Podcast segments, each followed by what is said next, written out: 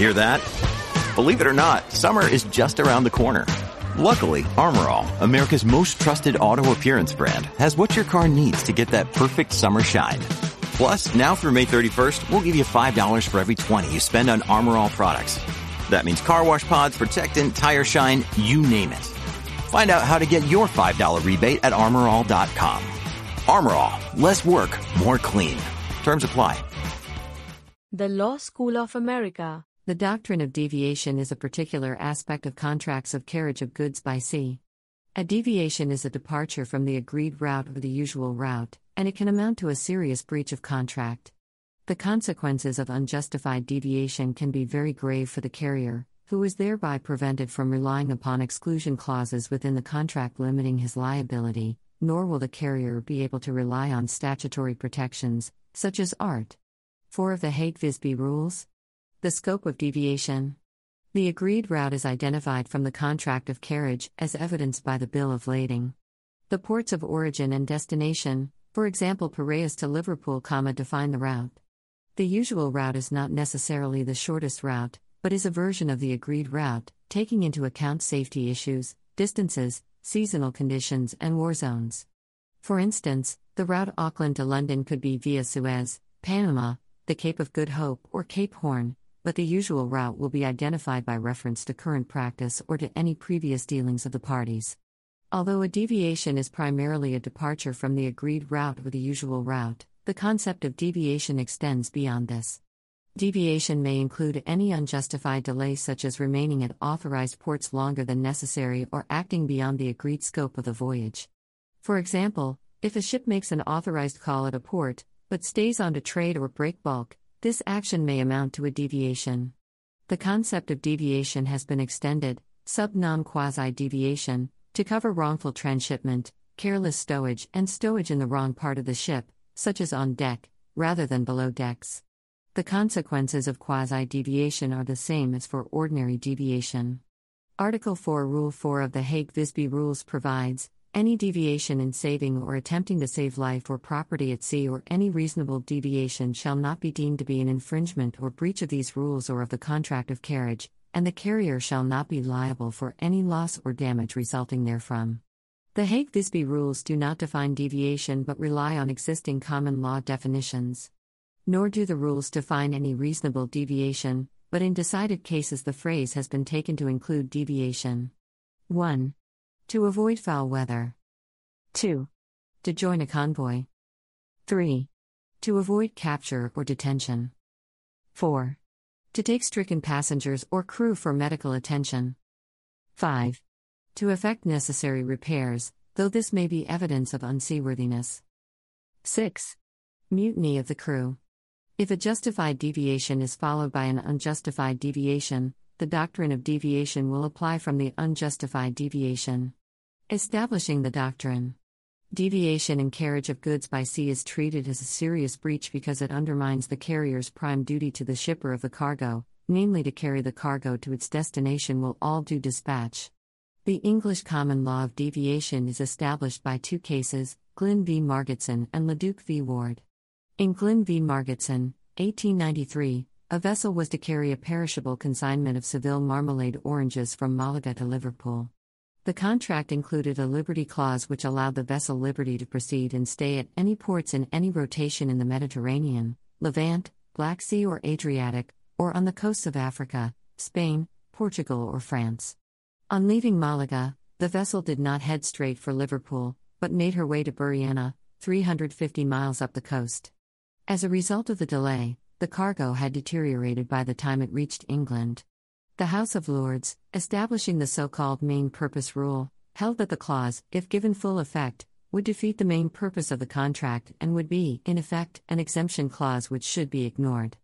They gave the clause a limited construction, namely that the vessel could have liberty to proceed and stay only at ports reasonably close to the agreed route from Malaga to Liverpool, such as Cadiz or Lisbon. In Leduc v. Ward eighteen eighty-two, a vessel was to voyage from Fiume, modern-day Rijeka, to Dunkirk. The bill of lading gave liberty to call at any ports in any order. She did not proceed to Dunkirk, but headed for Glasgow, and was lost in a storm near Ailsa Craig.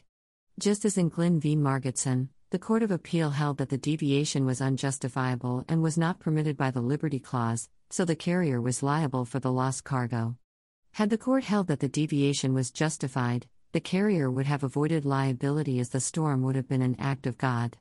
Even though it was accepted that the shipper had been verbally informed that the vessel might make passage to Glasgow, this evidence was not admissible, because the parole evidence rule prevents recourse to extraneous evidence when construing a written document.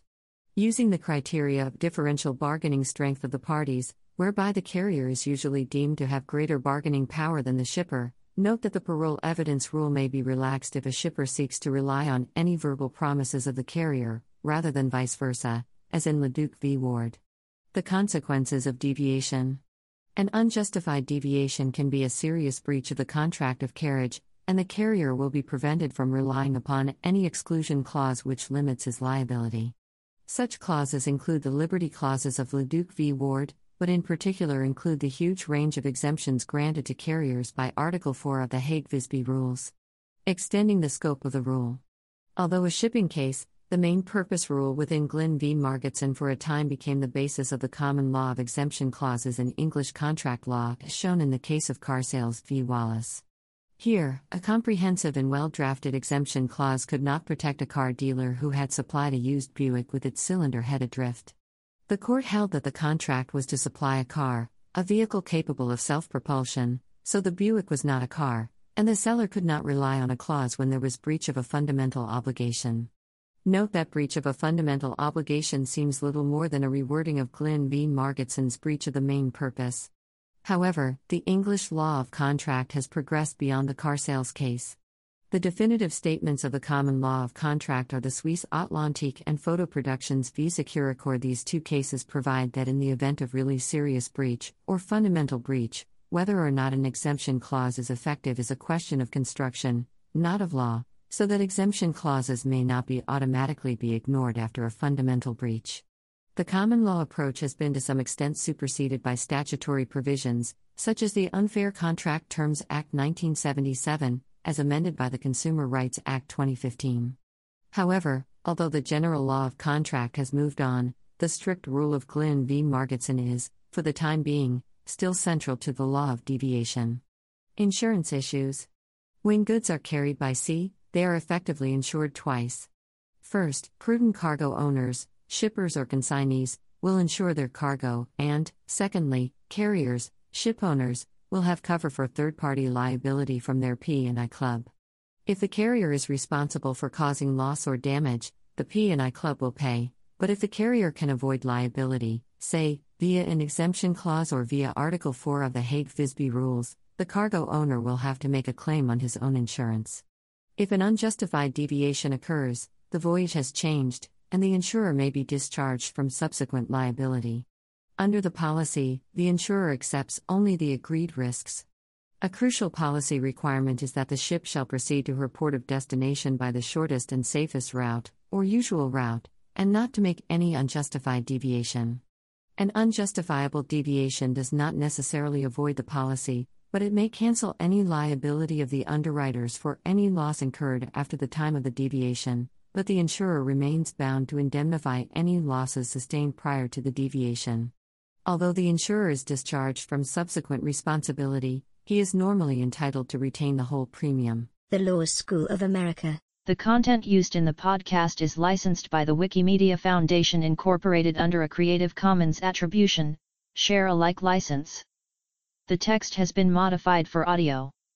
The content of these podcasts is for informational purposes only and do not constitute professional advice. These podcasts are not associated with the Wikimedia Foundation in any context. The Law School of America.